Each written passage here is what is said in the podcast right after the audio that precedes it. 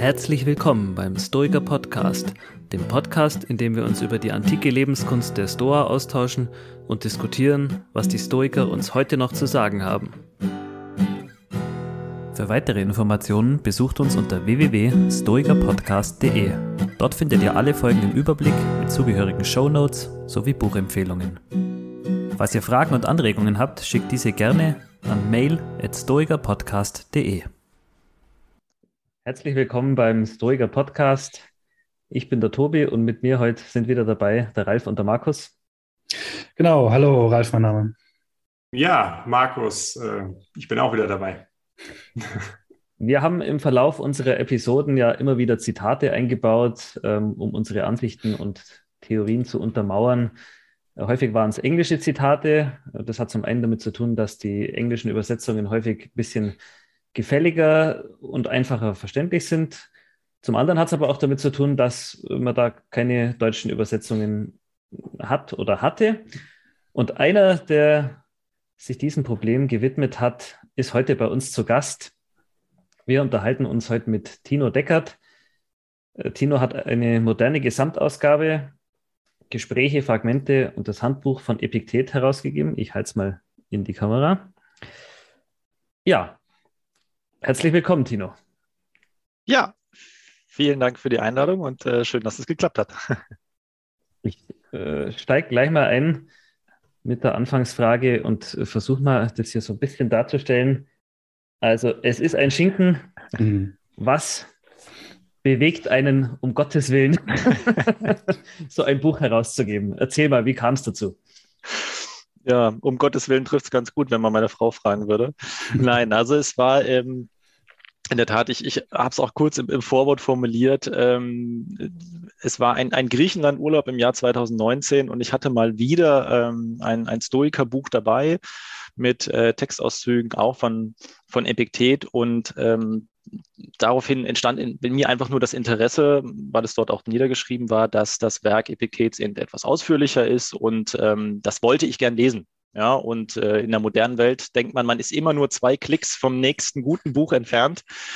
Und in dem Fall stellte sich relativ schnell heraus, dass die ähm, Recherche etwas mühsamer wurde und äh, zeigte sich, dass die letzte deutsche Gesamtübersetzung von Epiktet ähm, mittlerweile oder zum damaligen Zeitpunkt äh, über 90 Jahre alt war, nämlich von Rudolf Mücke aus dem Jahr 1926. Und auch dieser Fakt an sich hätte mich noch nicht ähm, direkt dazu gebracht, ähm, selber in die äh, ja fast jahrelange Arbeit einzusteigen, sondern ähm, gedacht, na gut, dann eben antiquarisch. Ich finde immer, man sollte einem Buch eine zweite, dritte oder fünfte Chance geben. Und aber auch dies ähm, gestaltete sich nahezu als unmöglich, weil eben das Buch ja vollkommen vergriffen war und äh, die Werke, die man hm. beziehen kann, zu absurden Preisen. Und dann reifte in mir langsam genau diese Idee, ähm, zu sagen, nun denn, ähm, dann mache ich mich selbst daran, ähm, dieses Gesamtwerk, das vorliegende Gesamtwerk ähm, zu bearbeiten, eben die Übersetzung von Rudolf Mücke zu benutzen. Das ist aufgrund des deutschen Urhebergesetzes 70 Jahre nach Tod, in dem Fall des Übersetzers, möglich. Das heißt, da ist eine Gemeinfreiheit gegeben und deshalb konnte ich mich des Textes bedienen als Grundlage und habe mich dran gemacht, ähm, den Text zu überarbeiten und herauszugeben. Denn es stellte sich relativ schnell heraus, dass ähm, der Text überarbeitungsbedürftig in seiner Form ist und einfach auch heutigem Standard einer Ausgabe nicht mehr entspricht. Das heißt, mhm. ähm, jetzt mal unabhängig von der Übersetzung, war eine kleine sehr hilfreiche Einleitung gegeben, aber es fehlten, ähm, es fehlten Register, ähm, gerade für das Arbeiten mit dem Text. Ja, wenn man eine spezielle Stelle sucht, sei es ein, ein, ein Sachregister, sei es ein, ein Personenregister, ähm, wird es dadurch natürlich schon erschwert. Und mhm. ähm, deswegen habe ich versucht, all diese Punkte in meiner Ausgabe aufzugreifen. Und die Übersetzung selber gestaltete sich auch als nicht mehr zeitgemäß, und da können wir später nochmal kurz darauf eingehen, auf ein paar Beispiele, die das deutlich machen. Und deswegen habe ich mich dran gemacht, eben genau besagte Ausgabe zu erstellen. Sind wir dir sehr dankbar. ähm, Markus, du hebst schon die Hand. Ja, ja, ich genau. bloß an der Stelle noch anmerken, Ralf, äh, as usual gibt es den Link natürlich danach. zum Show Notes, zum Nachklicken genau. auf der Webseite, genau. Ja, genau. So ein bisschen hat man jetzt bei dir schon rausgehört, ähm, so ganz fachfremd bist du ja nicht zum Thema äh, gekommen. Ne? Du bist, glaube ich, auch studierter Philosoph, vielleicht, ne? Ge genau, also ich bin, ähm, ich bin studierter Philosoph und Ökonom, ja, also die, die, die zwei Gegensätze. Ähm, wie, wie habe ich im Studium schon mal gesagt, das eine für, äh, für das Herz, das andere oder nee, das, das eine für den Geldbeutel, das andere fürs Herz. und genauso ist es dann auch gekommen. Ähm, ich bin heute nicht beim akademischen Bereich tätig, sondern ähm, arbeite im Bereich erneuerbare Energien, im ähm, dort kaufmännische Verwaltung von Wind- und äh, Solarprojekten und bin aber nach wie vor der Philosophie sehr verbunden geblieben und äh, konnte deswegen natürlich auch aus meinem Fundus, aus meinem, aus meinem äh, Studium natürlich viel schöpfen, gerade was was die, die Schnittstellen zum Griechischen angeht, was einfach dieser ganze, ähm, dieser ganze Background, dieses, dieses, ja, dieses philosophische Fundament, was man doch ein Stück weit braucht, um sich in diese ganze Denkart äh, so ein bisschen einzuleben, um dann auch eben eine Übersetzung, ja, ich will mal sagen, auch äh, versucht so ein bisschen zum Leben zu erwecken. Ja, das ist ja auch immer, das ist ja eben dieser schmale Grad. Eine Übersetzung oder auch eine Überarbeitung einer Übersetzung ist, ne, wie sagt man immer so schön, ja, so, so nah am Text wie möglich, aber doch ähm, so, so, frei wie nötig, einfach um, um dem heutigen Leser auch ein, ein, ja, ein sehr angenehmes Leseempfinden ähm, bereiten zu können. Das angenehme Leseempfinden, das haben wir in, in den Folgen auch immer wieder angesprochen. Deshalb sind wir dann häufig aufs Englische äh, zurückgefallen, ähm, obwohl wir ja alle Deutsch sind. Deutsche Muttersprachler hat man bei diesen alten Übersetzungen, äh, es ist schon mehrere tausend Jahre alt und immer wieder übersetzt worden, hat man aber teilweise das Problem, dass, obwohl man des Deutschen mächtig ist, liest man sich irgendwie eine deutsche Passage durch und denkt sich danach, hä, äh, äh, was? Und versteht es dann im Englischen besser, obwohl man da kein, kein Muttersprachler ist. Also daher ja.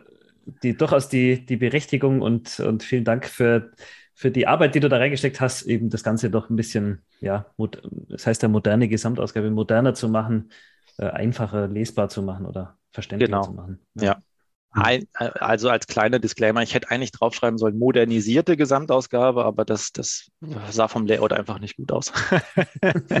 Äh, da sind ja doch ähm, die Philosophen ähm, freuen, erfreuen sich ja doch immer an gewissen sprachlichen Nuancen. Äh, so genau müsste man an der Stelle schon sein, aber äh, nein, ich denke mal, das ist okay. Und das war auch einer der Gründe, die mir dann bei der, bei der Überarbeitung ähm, aufgefallen sind, dass ich gesagt habe, naja, eben äh, die, diese Möglichkeit auch selber für den gegebenenfalls etwas eher philosophisch oder auch gar philologisch Interessierten ihm oder ihr besser gesagt die Möglichkeit zu geben, auch auszubeginnen, okay, was steht denn da im Text, ohne immer direkt auf eine mögliche zweisprachige Ausgabe zuzugreifen. Und auch das Eingeständnis, dass eben eine Übersetzung immer zugleich eine Interpretation ist. Das darf man nicht vergessen und deswegen habe ich auch nach langem Hin und Her überlegen, ähm, bin ich dazu übergegangen, wichtige, vor allem philosophische Begriffe auch in den deutschen Fließtext ähm, einzuarbeiten, also eben in Klammern dahinter, einfach um die Möglichkeit zu geben und da muss man auch ähm, ja Epiktet ein bisschen Tribut zollen ja, Epiktet hat ja doch immer einen, einen sehr konzentrierten Fokus an Themen, den er immer wieder aufgreift. Das heißt, Epiktet dreht sich, hat man das Gefühl, immer um, um, um ähnliche Themen. Und da war es mir einfach wichtig, dass dieses, ja, dass dieser Nukleus auch deutlich wird. Dass ähm, hm. was es eben bedeutet, wenn äh, Epiktet davon spricht, dass ein, ein vernunftgemäßes oder naturgemäßes Begehren, sozusagen, was, was, was meint er damit und, und wie hängen diese Worte zusammen?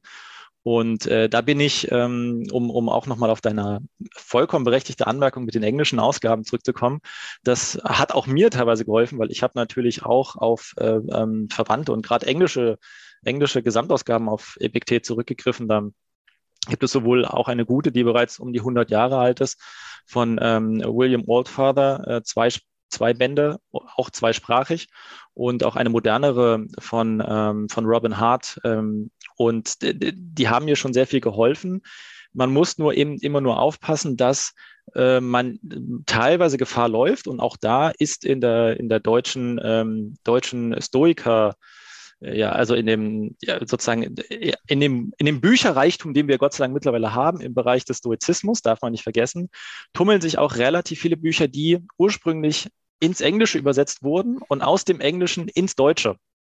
Und da muss ich, äh, da muss ich, also ich will jetzt nicht warnen, aber da muss man zumindest dessen bewusst sein, dass durch diese doppelte Übersetzung einfach viele von diesen Nuancen und auch diesen, ja, äh, von dieser sprachlichen Vielfalt verloren gehen kann, weil das Schöne am Englischen ist ja eben dieses, dieses Weltverbindende, ja, dieses, ähm, man, man hat sich sozusagen auf den kleinsten gemeinsamen Nenner geeinigt. Nur wenn man dann eben die sprachliche Vielfalt beispielsweise jetzt aus dem Griechischen hat, und im, im, im Englischen ist etwas, sagen wir mal, ähm, etwas, äh, etwas, ähm, etwas fokussiert und es versucht dann im Deutschen wieder, sagen wir mal, äh, lebendig zu machen, dann geht mhm. relativ viel verloren. Mhm. Und jetzt mal nur mein Beispiel zu nennen, wenn es dann in der englischen Übersetzung heißt, ähm, ähm, The Good Man, ja, dann ähm, würden mir ad hoc ein halbes Dutzend griechische Begriffe einfallen, die dort im Original stehen könnten und die natürlich dann eine deutsche Übersetzung auch nicht in der Art und Weise wiedergeben kann. Mhm. Deswegen mhm. habe ich mich bemüht, um diesen kleinen mhm. Exkurs mhm. abzuschließen. Ihr bremst mich einfach, ja, wenn ich ja, dazu, nee, das ist interessant, mach ruhig, ja. wenn ich dazu zu ausschweifend bin, ähm, zu sagen, ich möchte gern dem Leser auch die Möglichkeit geben, ähm, selber zumindest eine, eine gewisse Grundidee zu haben und habe mich ja dann auch deswegen dafür entschlossen, in der Einführung, ja, und, und eine, eine philosophische Einführung auch zur Epiktet, die ist einfach immer relativ begriffslastig. Da kommt man nun mal nicht drum herum und ich würde, wollte es dadurch eben gestalten, um dem Leser diese Apps die Möglichkeit zu geben, geben, je nachdem, wie tief er einsteigen möchte, zumindest die Möglichkeit zu haben, bevor er zur zweisprachigen Ausgabe greift. Aber wie gesagt, das ist ja dann eher für den wirklich äh, philosophisch, philosophisch und philologisch Interessierten. Genau. Ich bin ziemlich dankbar, dass du dieses Feature mit eingebaut hast, dass diese griechischen Worte häufig im Text drinstehen, weil es doch ja diese eigene Begriffswelt, die die Store da aufbaut, ist es, glaube ich, wichtig, dass man dann auch bei den, bei den Übersetzungen diesen, diesen Faden auch erkennt. Ne? Weil, weil sonst, was ich, wenn andere Texte liest, dann denkst du, ah, da geht es um Verstand, Vernunft, ja. Natur, irgendwas. ähm, also wenn, wenn, wenn, ja. wenn, wenn der Übersetzer ein bisschen Ahnung hatte, dann hat er die gleichen Vokabeln verwendet. Wenn nicht, dann stehst du dann da und liest du das Englisch und kommst wieder zurück, wie auch immer. Also ein sehr dankbares Feature, was man auch dank, ähm, was ich E-Book-Suche auch ziemlich erschöpfend nutzen kann, wenn man das äh, recherchieren will. Und ähm, was ich daran spannend finde, so was, was hat das für dich gebracht auf dem, auf dem Weg bei der Überarbeitung, diese, diese äh, Vokabeln noch mit einzubauen? Ähm, ja, eben genau. Ich konnte mich da so ein bisschen durchhangeln, ja, dass ich eben auch wusste, weil an der Stelle ist es ja auch ähm, eben aufgrund der Fülle des Textes versucht man ja auch so eine gewisse Konsistenz einzubauen. Das heißt, es ist auch für mich immer so eine kleine Gegenprobe gewesen im Vergleich zu den, den anderen Stellen ähm, treffe ich da ungefähr immer etwa den Sinn, mhm. den wir haben wollen, beziehungsweise es gibt ja auch gewisse, auch, auch ähm, im, im Bereich der Kommentare und Sekundärliteratur, dass man dann auch mal versucht, darauf hinzuweisen, okay, in dem Fall benutzt Epiktet das Wort jetzt in einem anderen Sinn. Das kann ja auch mal sein, ohne dass wir da eben immer, äh, sagen wir mal, den, den Sinn verstellen. Und ähm, da möchte ich einfach nur mal, um einfach mal ein, ein Beispiel zu nennen, wie es ursprünglich war und auch wie man sieht, dass sich das auch, dass die, die deutsche Sprache in den 100 Jahren seit der Veröffentlichung von, von Rudolf Mücke weiterentwickelt hat. Und äh, da greife ich mir mal für Epiktet drei sehr wichtige Begriffe raus, nämlich die, die sogenannten drei Topoi, ja, also die, die drei Gebiete der Ethik und ähm, also Orexis, Horme und äh, Synkatathesis. Und ursprünglich äh, hatte Mücke in seiner Übersetzung die Orexis, also das wie ich es jetzt da ähm, dargelegt habe oder wie man es auch in anderen Übersetzungen findet, als das Begehren, sozusagen, ja, als eine, eine Tätigkeit der, der, der Seele. Und ursprünglich war es die Begierde. So, und bei Begierde, ähm, bei Begierde und Horme, also der, die Position des Antriebs, des Entschlusses, war ursprünglich nur mit Trieb übersetzt. So, bei, bei Begierde und Trieb da denke ich eben nicht in, in aller ähm, ersten Sinne sozusagen an, an, stoische, an stoische Kategorien, sondern das ist für mich eher, ähm, ja, das ist der, der, der Titel von so einem Arztromanheftchen, ja, im, im, im Supermarkt an der Kasse. Ja, ja. ja ähm, die Begierde und der Trieb einer Rechtsanwaltsfachangestellten so ungefähr. Also einfach, das ist, das ist ein klassischer, das ist ein klassischer Pathos. Ja, die Begierde trifft eher das, was die Stoiker als, als, ähm, ja, als Epithymia bezeichnen würden. Und ähm, deswegen, und als dritter Fakt, die Synkatathesis als drittes Beispiel war ursprünglich ähm, mit Beifall übersetzt. Ja. Und wenn, und wenn man drüber, und wenn man drüber nachdenkt, ja, Beifall ist eine Form der Zustimmung. Mhm. Ja, also Also deswegen habe ich es mit Zustimmung wiedergegeben, weil es ja darum geht, äh, den entsprechenden Urteilen seine Zustimmung oder seine, seine Ablehnung oder eben seine Enthaltung ähm, entgegenzubringen. Und natürlich, ja, wenn wir jemandem Beifall zollen, dann stimmen wir ihm dadurch zu. Aber wenn man jetzt an, an die klassischen Texte von Epiktet denkt und dann als erstes Begierde, Trieb und Beifall liest, ich glaube, da hat man schon eben, dann ist das originäre Verständnis dessen, was ausgesagt werden sollte, doch wesentlich erschwert und dann legt man so ein Buch und vielleicht auch gewisse äh, stoische Ideen äh, schneller zur Seite, ja, ja. eben durch die erschwerte Übersetzung. Und das, das gerade wollte ich versuchen, eben sozusagen zu umgehen. Ja. Ich glaube, ein Aspekt ist doch auch, da kannst du vielleicht noch ein bisschen mehr dazu erzählen, wenn man ähm, Begriffe in Klammern wiedergibt, dann klingeln bei einem Philosophen häufig auch noch ein bisschen die, die Ohren nach, weil man die ganze Ideengeschichte irgendwie zumindest halb oder teilweise mitdenkt. Also wenn man so Begriffe wie Prohairesis zum Beispiel hat und wenn man jetzt im Gegenzug nur den Begriff zum Beispiel der Entscheidung oder so lesen würde, dann ist sozusagen das, was da mitschwingt, ja doch etwas ganz anderes, äh, wenn man in Klammern noch den Begriff der Prohairesis hat. Dann denkt man eben an die verschiedenen Interpretationen, dass es irgendwie viel mehr ist als Entscheidung. Da denkt man vielleicht irgendwie auch in die verschiedenen Übersetzungen. Du hast dir die auch alle angeguckt äh, bei Kapelle beispielsweise, dass es als Wille übersetzt wird, dass Nickel das nochmal irgendwie anders übersetzt und so. Und wenn man dann in die aristotelische Tradition reinschaut, dann merkt man, da gibt es irgendwie, irgendwie so eine Begriffsgeschichte, so eine kontinuierliche Etymologie, die die ganze Philosophie sozusagen noch mit, äh, mitdenkt. Und insofern ist das, glaube ich, auch sehr hilfreich äh, und habe das auch als sehr gewinnbringend empfunden, dass du das in Klammern noch mitge mitgemacht hast.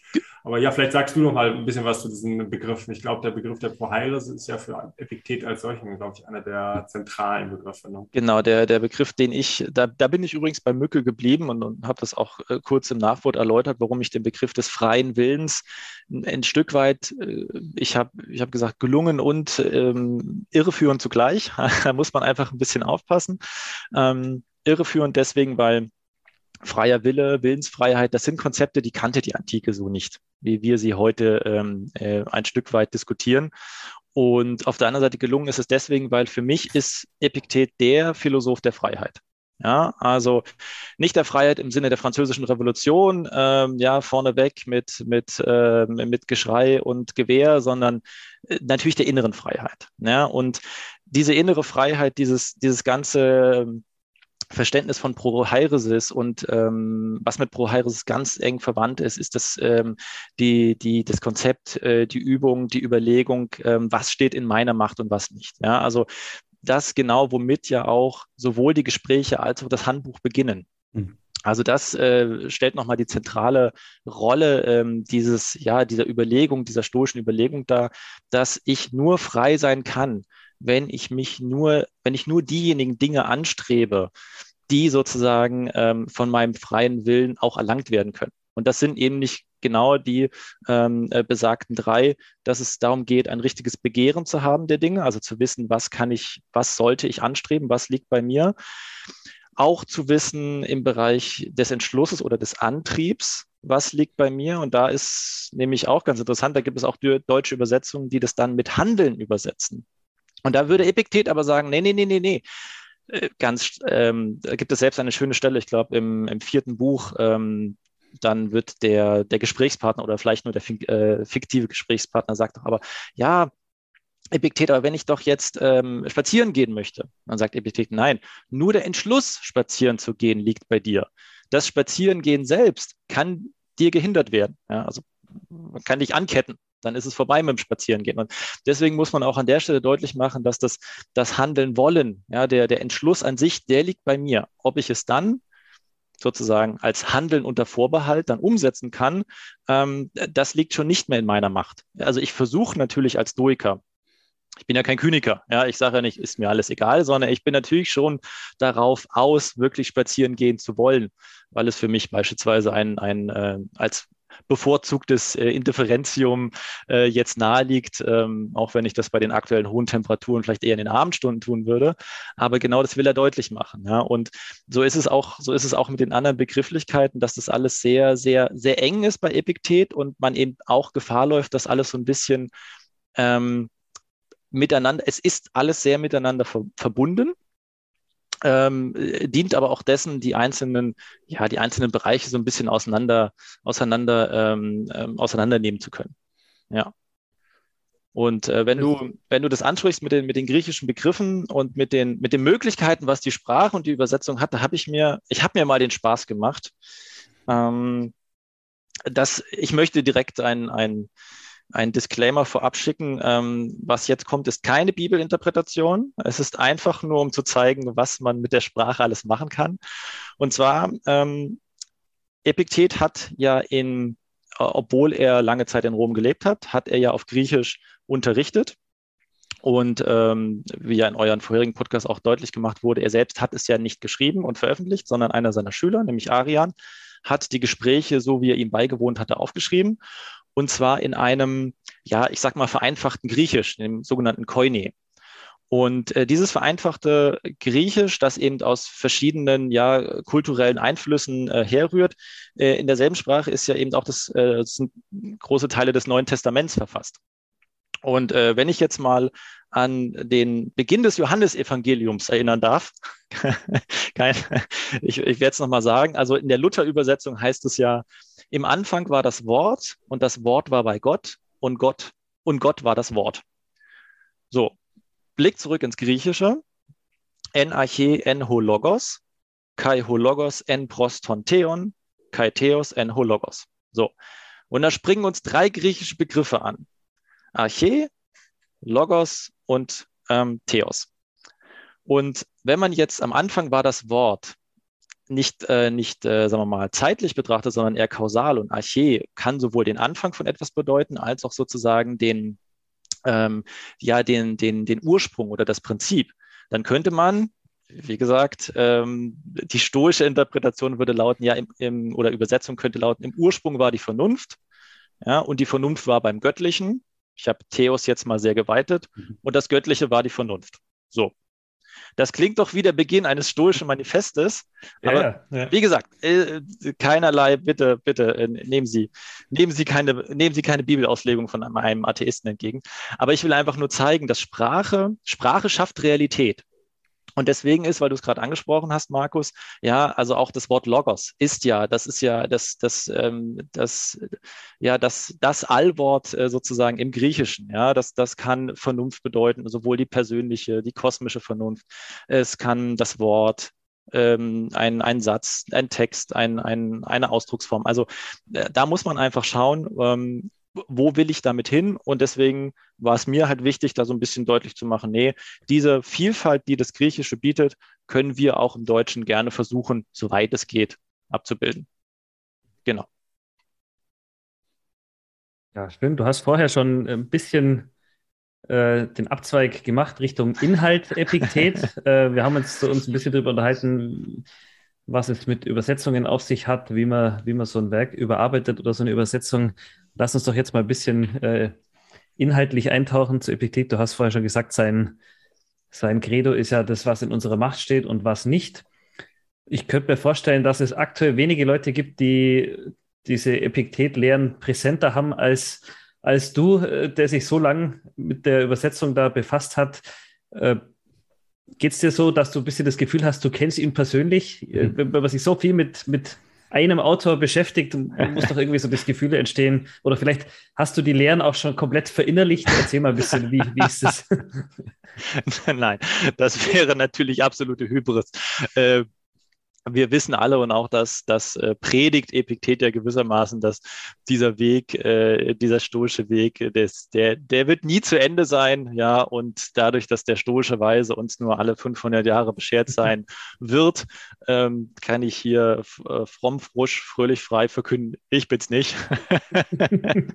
also, ich glaube schon, ähm, dass es hilft und man sich ein Stück weit gar nicht dagegen erwehren kann. Und in der Tat, ich habe äh, wirklich sehr viel Zeit.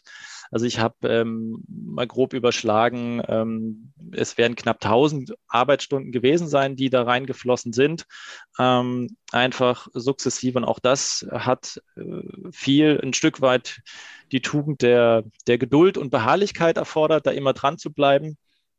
Ähm, und natürlich ist es so, dass die, ja, also Epiktet muss eine faszinierende Persönlichkeit gewesen sein. Ja, und äh, das, ähm, das macht es, glaube ich, auch ein Stück weit einfacher, sich auf ihn einzulassen, weil er ähm, eben ähm, obwohl sein stoisches System natürlich ähm, sehr voraussetzungsreich ist und auch viel erfordert, ist der Einstieg, den er immer bietet, der ist, ähm, sagen wir mal, die ist es ein, ein, ja, ein, ein niedrigschwelliges Angebot zum Stoizismus, so möchte ich es mal nennen.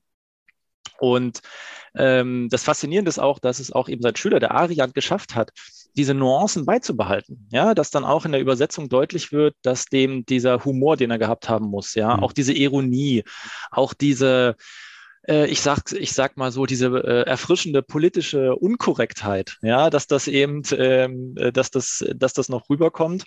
Und ähm, von daher, ja, das hat mich motiviert, da an dem Projekt dran zu bleiben und das motiviert mich auch weiterhin, äh, immer wieder im Epiktet zu lesen. Und ähm, da möchte ich sozusagen an der Schwelle zwischen einem, einem, einem inhaltlichen und sagen wir mal einem, einem, formalen Kriterium. Ich finde, dass ja das Lesen von Epiktet hat für mich schon so einen gewissen meditativen Charakter. Ja, also das ist das Lesen selber eines philosophischen Textes oder in dem Fall eines stoischen Textes ist eine eine eine Form der Übung. Ja, und da bin ich nicht der Erste, der darauf kommt. Ähm, sondern wenn man sich anschaut, dass gewissermaßen der berühmteste Schüler von Epiktet heißt Marc Aurel.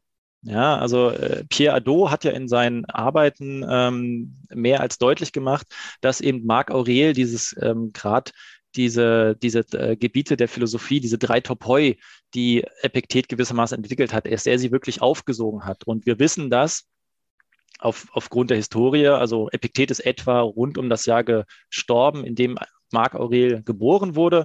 Also persönlich haben sie, konnten sich schon mal nicht kennen, ähm, dass er trotzdem, also sozusagen Marc Aurel hatte damals vor knapp 1800 Jahren genauso viel Epiktet wie wir heute noch. Vielleicht die verloren gegangenen Bücher der Gespräche, okay, das kann sein, das möchte ich jetzt nicht ausschließen. Und ähm, aber ihm ging es genauso wie uns, dass er die Möglichkeit hatte, sich, ähm, dass es eben eine Übungsform ist, stoische Texte zu lesen und sich, in dem Fall von Marc Aurel, dann wiederum eigene äh, Notizen und, und Katechismen ähm, anzufertigen, so wie es Arian selbst, also der Schüler von Epiktet, mit dem Handbuch ja eigentlich auch nur gemacht hat. Also der Arian, also das, das, womit die meisten ja als erstes mit Epiktet in Kontakt kommen, ja, das, das, ähm, das Handbüchlein der Moral, wie man früher immer gesagt hat, heute, ich nenne es einfach nur Handbuch, Handbüchlein klingt so ein bisschen pittoresk und ähm, Moral, ähm, ja auch, ähm, teilweise. Und äh, dass er für sich gesagt hat, neben dieses prägende Erlebnis, Schüler bei Epiktet gewesen zu sein, wollte er gewissermaßen festhalten. Und Natürlich, es hatte auch rein pragmatische und praktische Gründe, dass das Handbuch einfach über die Jahrhunderte einfach viel bekannter war als die Gespräche. Es ist einfach konzentrierter, es ist ähm, leichter dabei zu haben, ja, sagt der Name ja schon. Äh, man kann es eben immer in der Tasche tragen und man hat eben diese, diese, diese Gedanken, diese stoische Gedanken, so das Best-of-Epiktet halt immer dabei. Ja. Mhm. Wenn ich das und, richtig verstehe, ist das, ist das denn deine, ähm, also ist es deine Sichtweise, dass du sagen würdest, die Unterredungen bei Epiktet sind von der Verwendungsweise ähnlich zu sehen wie die Selbstbetrachtung von Marc Aurel? Bei Marc Aurel würde man ja auch nicht sagen, dass es ein theoretischer Text ist und alleine von seiner Genealogie her schon hat es einfach für sich selber geschrieben, um sich eben weiterhin zu üben, seine Grundsätze, die er schon hatte und ausdifferenziert hat, immer vor Augen, also Prochairon zu haben. Und würdest du sagen, das ist bei den Unterredungen bei Epiktet auch so? Wenn du da jetzt Ja sagen würdest, da hat man doch irgendwie den Eindruck bei den Unterredungen, dass doch mehr Theorieballast drin. Ne? Also anders jetzt als beim Handbüchlein, wo man sagt, das sind irgendwie so Dogmata zum Auswendiglernen, mhm. die sind irgendwie, ich habe eine schwierige Situation, gucke ich einfach, was weiß ich, Abschnitt drei oder so, lese das dreimal oder so und mache dann irgendwie, was man in der Psychologie so sagt, so Counter-Conditioning oder irgendwas, ja. Aber die Abschnitte bei der Unterredung sind doch ein bisschen länger und zum Teil auch theoretischer Natur. Genau, also da habe ich. Wie passt das zusammen? Da, da hatte ich, äh, da habe ich mich, habe ich mich dann vielleicht missverständlich ausgedrückt. Ähm, nee, was ich damit sagen wollte, ist, dass die Unterredung selbst gewissermaßen ein so gut es geht, ähm, also sozusagen ein Mitschnitt von Epiktet waren.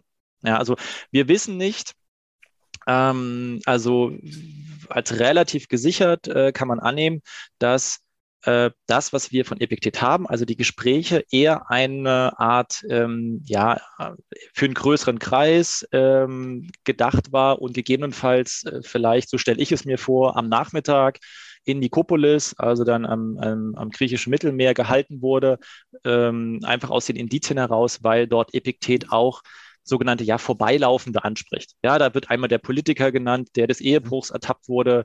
Da wird ein Vater angesprochen, äh, der sich Sorgen um sein Kind macht. Ein äh, Durchreisender auf dem Weg nach Rom, der sagt, jetzt wird alles gut.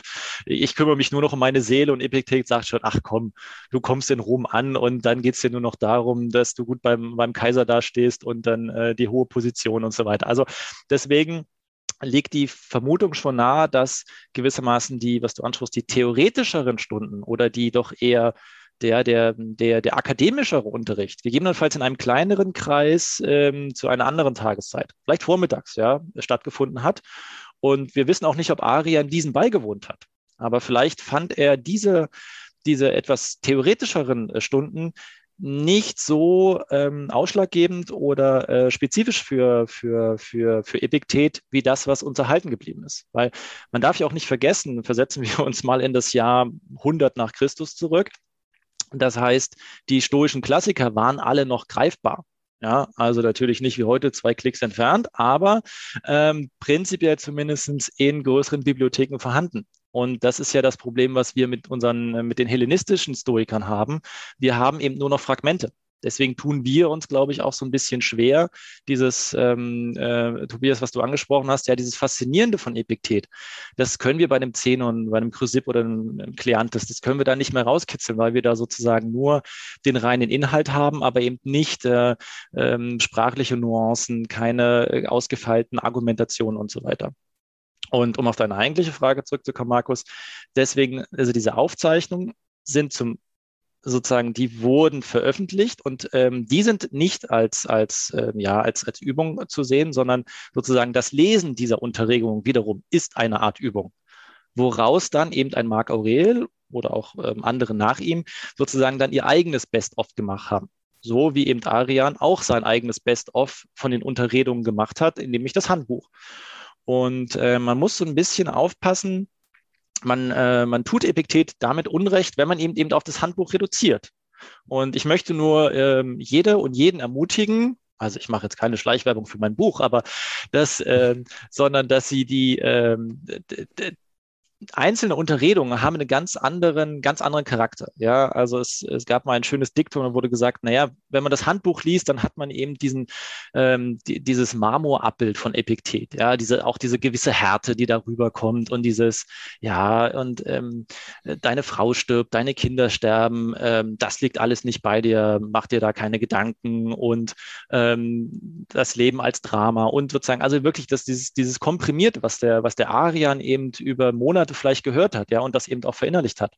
Und wenn man dann die Unterredungen liest, die eben äh, viel zugänglicher sind, dann ist sozusagen, diese Inhalte werden genauso vermittelt, aber auf eine eben entsprechend ähm, etwas ansprechendere und ja fast schon menschlichere Form. Mhm. Und das gerade macht die Persönlichkeit oder das, was, was, was ich eben auch so interessant an Epiktet finde, äh, macht es insofern ähm, einfacher und deswegen kann ich nur, kann ich nur äh, alle Leser motivieren, auch mal in die Unterredung reinzuschauen. Da wird man vielleicht auch ein ganz anderes Bild von, von, von Epiktet bekommen. Willst du uns dein Bild von Epiktet verraten? Also wenn du, wenn du so einen Abschnitt liest, was, wie stellst du dir das vor? Ist, hat das stattgefunden damals? Ja, wie gesagt, ich kann ja, das ist ja das, das, das Schöne, ich, ich bin ja nicht in der akademischen Philosophie verhaftet, das heißt, ich kann es mir alles ein bisschen romantischer vorstellen. Ja, ja. Und äh, nee, in der Tat, ähm, was man eben aus, aus Epictets eigenen Texten, ja, also die, die Bedingungen, die äußeren Bedingungen müssen da sehr, sehr überschaubar, alles sehr, sehr einfach gewesen sein das ist ja auch das, was, ähm, äh, dass man Epiktet auch immer hoch angerechnet hat, ja, dass er eben, ähm, und ihr wisst, auf wen ich hinaus will, ja, im Gegensatz zu Seneca beispielsweise, hat eben, äh, hat nicht äh, Wasser gepredigt und Wein getrunken, sondern er hat wirklich, ähm, sehr, sehr einfach gelebt. Auch ähm, er selbst ähm, ist iron, äh, selbst relativ selbstironisch, spricht er auch darüber sozusagen, oder ein Schüler, ähm, dass, dass eben die Bedingungen der Schule katastrophal sein müssen. Ja, sozusagen, ich komme hier nach Nikopolis, ja, das ist ja eine Bruchbude und, und das soll jetzt hier der Weisheit letzter Schluss sein, was mir hier unterrichtet wird. Und ähm, deswegen stelle ich mir das alles schon sehr einfach vor, eben ähm, ähm, alles sehr genügsam es gibt, ähm, es gibt eine, eine nette Anekdote, die kommt zweimal drin vor äh, bei Epiktet. Da spricht er von der Lampe, die er hatte, die ihm dann eben äh, gestohlen wurde. Und ähm, da regt er sich fürchterlich drüber auf. Also das, äh, man kann dann auch fast manchmal sagen, er sagt, naja, der, der Dieb war eben stärker im Wachsein und im, im, im Stehlen. Und ja, aber um Preis, für den Preis dieser Lampe hat er sozusagen ja alle seine Tugenden, also die er wahrscheinlich gar nicht hatte, sonst würde er ja nicht stehlen, aber ähm, sozusagen hat quasi seine Menschlichkeit aufgegeben dafür, um jetzt diese Lampe zu haben. Und dann in, in der zweiten Stelle, wo das thematisiert wird, sagt er dann so lakonisch, naja gut, was mache ich? Dann kaufe ich mir halt eine aus Ton beim nächsten Mal, weil die war offensichtlich aus Eisen. Und äh, die Geschichte geht deswegen noch weiter, weil, so sagt die Überlieferung, äh, besagte Lampe dann später sozusagen von einem Souvenirjäger nach Epiktets Tod für den horrenden Preis von 3000 Drachmen verkauft worden sein sollen was natürlich das Verhältnis von Epiktet zum, zum, zu äußeren Gütern völlig konterkariert. Ja, also derjenige, der der Meinung ist, er ist dem Epiktet ein Stück näher gekommen, ähm, weil er seine Lampe gekauft hat für, für einen absurd hohen Preis, der hat das Prinzip des Stoizismus nicht verstanden. Spannend. Ich habe irgendwann mal gehört, er wäre so eine Art Popstar, Shootingstar gewesen. Oder war zumindest sehr, sehr bekannt, was jetzt mit der Story und dem Verkauf der Lampe, dass es da Fan, Fanboys oder Girls gab, die das halt gekauft haben, ist schon ziemlich cool.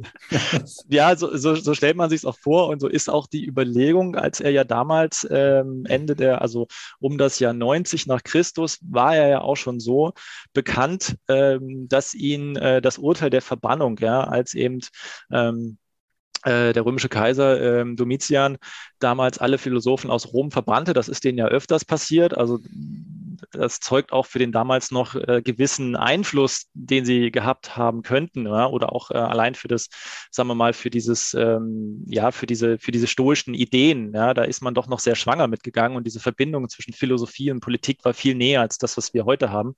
Und auf jeden Fall war er bekannt genug, um eben ähm, verbannt worden zu sein. Und er wählte den nicht ganz unstrategischen Ort Nikopolis. Ja, ähm, der Ort war damals noch gar nicht so alt, wurde erst ähm, nach der erfolgreichen Seeschlacht äh, bei Actium von, von ähm, Kaiser Augustus gegründet. Nikopolis, also übersetzt so die Siegesstadt. Und ähm, hatte damals ein paar zehntausend Einwohner, aber war groß genug und lag auf der, auf der strategischen Achse zwischen Athen und Rom und war von, von Rom aus eben auch relativ gut auf dem Seeweg zu erreichen. Ja, lag eben nicht irgendwo, äh, irgendwo in, in einer Oase im Mittleren Osten, wo man hätte monatelang hinpilgern müssen. Sagen wir mal, also Epiktet, ob bewusst oder unbewusst, wissen wir nicht hat es zumindest seinen Hörern insofern einfach gemacht, dass er zwar nicht in Rom war, aber zumindest aus den geistigen Zentren, die ähm, seine Schüler, ähm, dass die seine Schüler zu ihm kommen konnten. Ja. Okay. Ja, eine ähm, inhaltliche Frage habe ich schon, ja. habe ich noch, und zwar, wo du jetzt gerade dann, äh, dann da bist. Also ähm, gerade haben wir auch wieder dieses Fahrwasser der Tugend der Selbstbeherrschung oder des Mutes irgendwie angesprochen. Und ich meine, in einigen Folgen haben wir da ja auch schon mal darüber geredet, dass der Stoizismus und vielleicht auch Epiktet so ein bisschen ähm, stereotypisiert wird, also Betriebssystem für stürmische Zeiten und so. Aber es gibt ja da noch diesen positiven Aspekt, nämlich die Tugend der Gerechtigkeit. Also wie hat Epiktet das denn eigentlich gesehen? Also wie sollte ich, finden wir da in der Unterredung gute Hinweise darauf, wie ich eigentlich die Mitmenschen behandeln soll, wie eigentlich die Beziehung zum Kosmos eigentlich ist. Ne? Also diese positive Entsprechung, was ich denn dann tun soll, wenn ich diejenigen Dinge, die ich nicht beeinflussen kann, einfach mal akzeptiert habe. Ähm, ja, also auf die erste Frage, ich kann dir keine explizite ähm, Unterredung zum Thema Gerechtigkeit nennen, einfach weil Epiktet an der Stelle ähm, sich so ein bisschen auch äh, von, der, von den äh, platonischen Kardinaltugenden gelöst hat.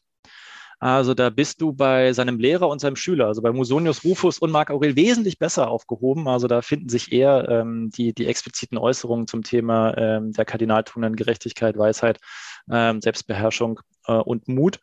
Und ähm, bei Epiktet selber, er würde es eher unter dem Begriff oder mit dem Schlagwort des Katekon, des, mhm. der angemessenen oder gebotenen Handlung begreifen, mhm.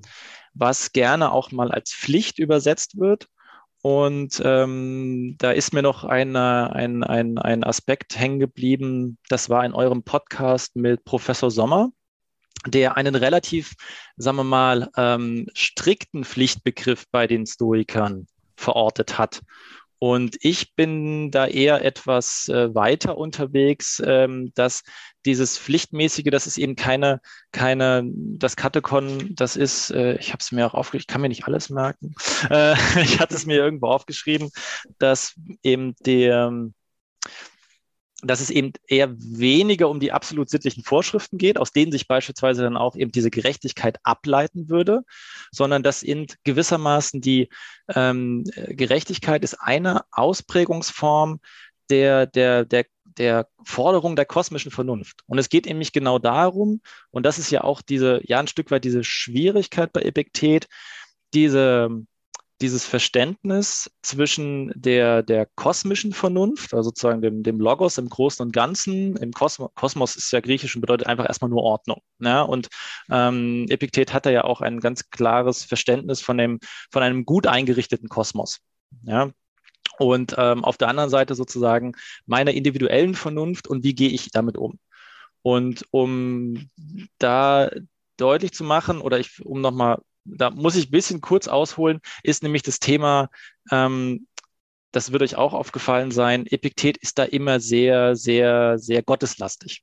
Also wir haben, und da tue ich mich auch ein bisschen schwer, ähm, Epiktet hat kein, oder die Stoiker allgemein schlagen sich damit ein bisschen rum, können nicht unbedingt auf ein konsistentes Gottesverständnis zurückgreifen. Also wir finden bei Epiktet sowohl ähm, die Formulierung, dass der Mensch als Teil Gottes, ja, also Meros ist der, der Teil, und auch der, ähm, also sozusagen, es ist ein Stück Gott, also universaler Gottesbegriff in uns und auch das Prinzip der Stoiker der Sympatheia, also sozusagen diese Allverbundenheit, ja, das alles in allem, also Sympathie, das, das, das benutzen wir heute auch noch, das ist relativ pantheistisch. Dann gibt es andere Stellen, da spricht Epiktet davon, dass es die Aufgabe des Menschen ist oder eben in dem Fall seine Aufgabe, Gott zu preisen. Ja, dass er selber bezeichnet sich als Sohn Gottes, äh, als Sohn des Zeus. Also das ist ein sehr, sehr personaler Begriff von Gott und da spricht er auch in sehr warmen Worten von Gott. An anderen Stellen äh, spricht er über den Daimon sozusagen als den göttlichen Wächter wiederum in uns. Und an anderen Stellen hat er auch kein Problem damit, von Zeus und auch den griechischen Göttern in ihr, ihrer polytheistischen Form zu sprechen. Also deswegen diese diffuse Mischung aus Theismus, Pantheismus und Polytheismus, es macht es manchmal ein bisschen schwer, äh, die Grenze zu ziehen zwischen, was ist jetzt eigentlich noch Gottes Aufgabe, also sozusagen, wo müssen wir auf, auf ähm, ähm, Gott hören und wo liegt es bei uns eben um jetzt beispielsweise im Anwendungsfall der Gerechtigkeit. Ja, diese Akzeptanz, wie weit kann ich jetzt gehen und kann ich das jetzt akzeptieren und ähm, äh, das ertragen können.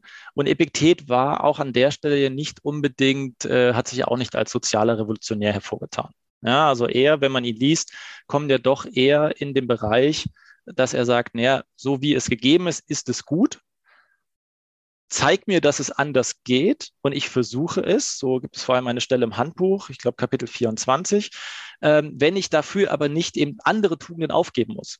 Also beispielsweise, ähm, Dort wird das Beispiel der, der, des Reichtums genannt. Äh, da wird sozusagen sein Freund, äh, fragt ihn, äh, aber dadurch, dass du nur die ganze Zeit deine Seele ausbildest und versuchst tugendhaft zu sein, davon habe ich auch nicht mehr zu essen. Ja? Davon haben deine Freunde nicht mehr Geld. Und dann sagt Epiktet, ja, zeig mir den Weg, ähm, dass ich sozusagen äh, meinen mein stoischen Prinzipien treu bleiben kann und trotzdem mehr Geld zu verdienen und ich werde es tun, weil dann versuche ich dir zu helfen.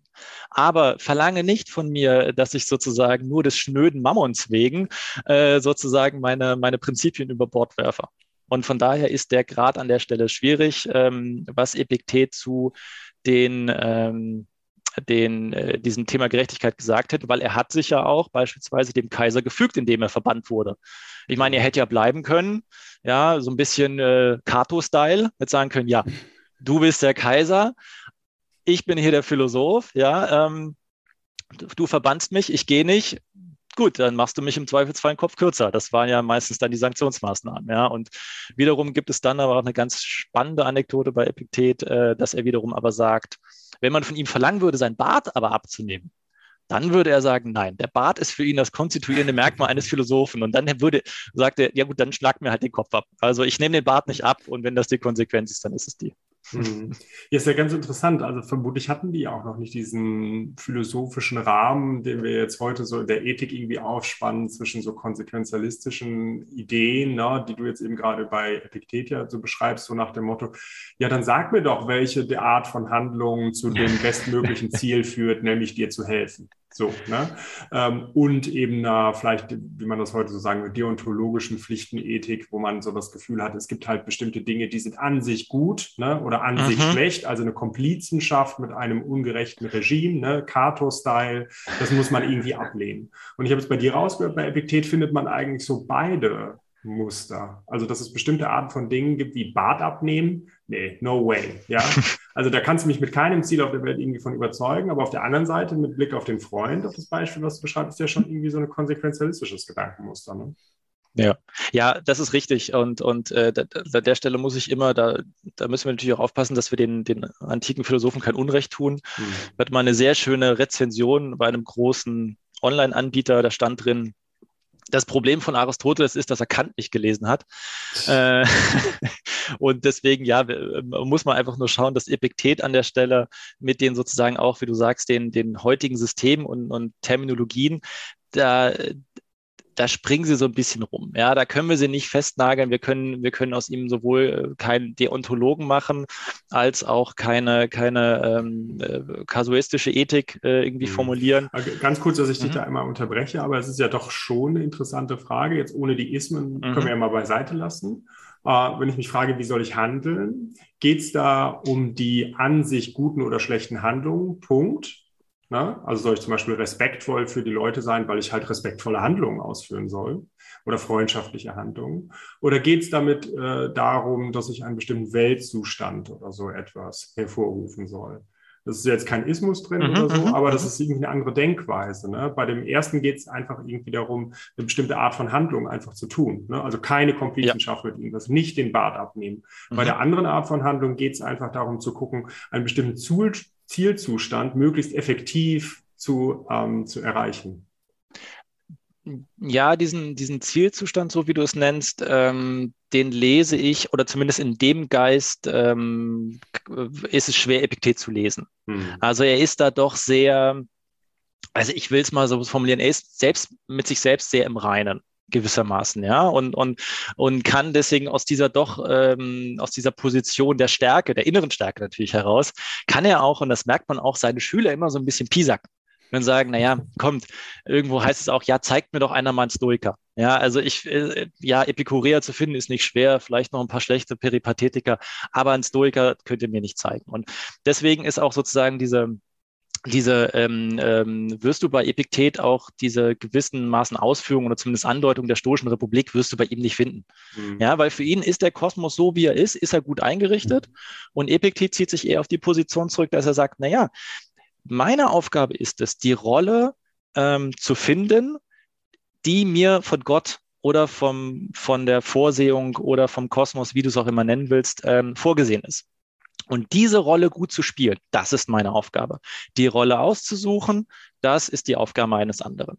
Ja, und deswegen, und da muss man natürlich auch aufpassen, dass es immer schnell, da ist, ist schnell der Schritt zum Fatalismus, so dieses, ja, ich kann ja nichts machen, weil das ist meine Rolle, in der bin ich jetzt gefangen.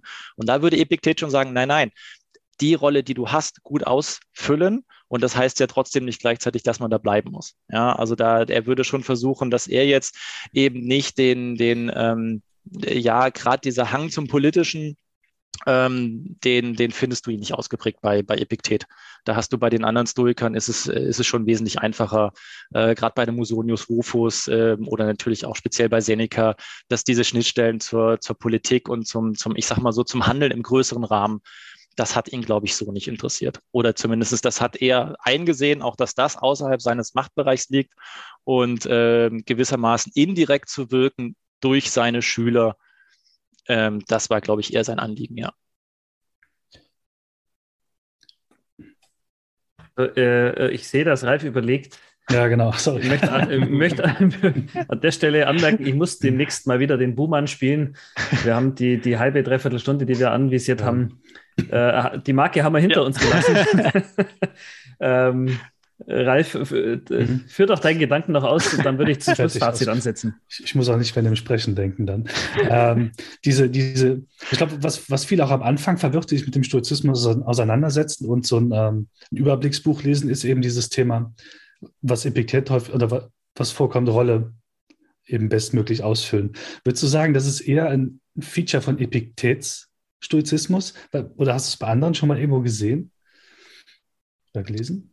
Ähm, man kann zumindestens, wenn man jetzt mal den, den ähm, im Vergleich zum Beispiel zu Marc Aurel. Ja, Marc mhm. Aurel, äh, der ist sich seiner, seiner sozialen Rolle als Kaiser viel, viel bewusster. Und da ist auch dieses, dieses, äh, diese sozialen Aspekte beispielsweise bei Marc Aurel immer ganz wichtig, so dieses ähm, alles, jedem das zuzukommen, was ihm gebührt oder was, was mhm. sozusagen ähm, gemäß seiner Rolle das dann auch wieder von ihm verlangt, dass er ähm, äh, darüber hat ja äh, Seneca bändeweise in, ähm, über die Wohltaten geschrieben, gewissermaßen. Das ist ähnlich. Das eben, das ist äh, im Vorhinein, das, das wirst du so bei Epiktet, dem war das eben, nee, der ist, der, der macht sich eher über, über alles, was, was im weitesten Sinne über ein Mindestmaß an, äuß an Umgang mit äußeren Gütern geht, macht er sich eher lustig.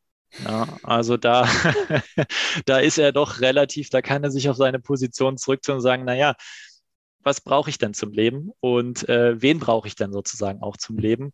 Und deswegen kann er da ähm, auch diese Rolle, diese Rolle wirklich ausspielen. Und ähm, äh, es gibt einen im, im, im zweiten Buch einen sehr schönen Vergleich, den er da den er da zieht, dass er sagt, naja, ähm, das Leben an sich ist ja nur der Stoff. Ja, der ist, das ist ja indifferent. Es geht ja darum, wie wir den Umgang, also wie wir ähm, damit umgehen. Und das Beispiel ist sozusagen die, ähm, er macht es am, am, an einem Spiel, an einem Ballspiel oder an einem Kartenspiel, wo ich sage, naja, die Karten, die wir bekommen oder das Spiel, was gespielt wird, das können wir nicht ändern. Wir können nur versuchen, den bestmöglichen Umgang, sozusagen das bestmögliche Spiel, die geschickteste Art und Weise, Eurythmus heißt es, glaube ich, im Griechischen, draus zu machen. Und dann sagt er, ja, was war denn bei Sokrates das Spiel? Naja, das Spiel war eben die, die, die Verleumdung, äh, der Prozess, äh, später dann eben die, ähm, äh, der, der Tod durch den Giftbecher, das Zurücklassen der Familie.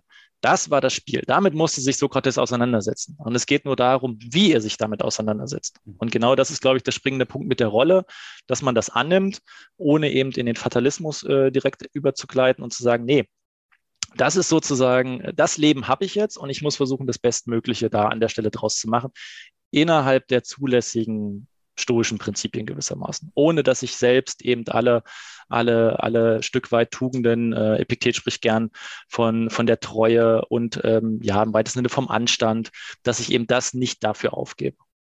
Ja. Ja, äh, vielen Dank.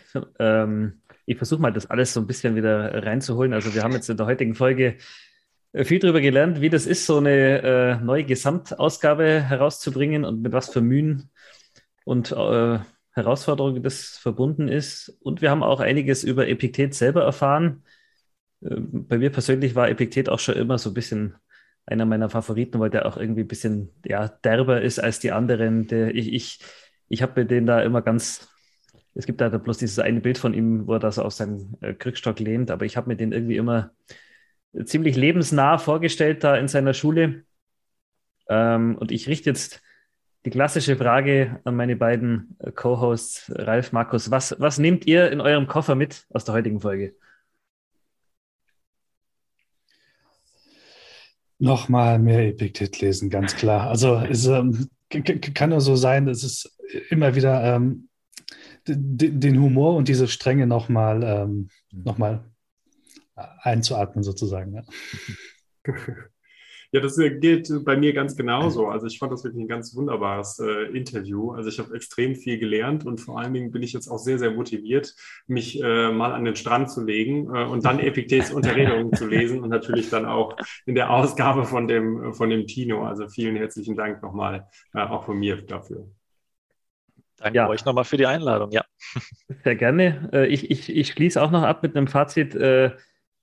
Auf der enttäuschenden Seite muss man sagen, wir haben den nächsten Interviewgast hier gehabt, der nicht sich als stoischer Weiser äh, geoutet hat. Das ist ein bisschen schade. Äh, wir, wir suchen weiter. ähm, und auch bei mir äh, bleibt dass ich äh, dein schönes Buch, ich halte es nochmal in die Kamera für alle, die uns auf YouTube schauen, äh, mir ans Nachtkästchen äh, legen werde. Man ist ja doch eine ganze Zeit lang dran ähm, mit sowas, wenn man das liest. Äh, aktuell liegt bei mir am Nachtkästchen äh, noch Seneca mit seinen Briefen. Und das hat was, was äh, du hast es vorher schon so gesagt, ja, das, das ist wie eine Übung, wenn man das liest. Und ich lese bei Seneca sehr gern.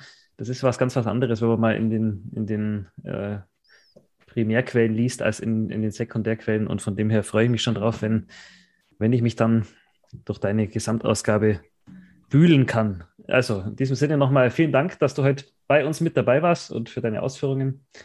Dankeschön. Danke euch. Und äh, wir haben damit die Lage der Stoiker hinreichend erörtert, würde ich sagen, um, um zum Schlusswort zu kommen. Genau. Ja. Ciao. Ciao. Tschüss. Vielen Dank fürs Zuhören beim Stoiker Podcast.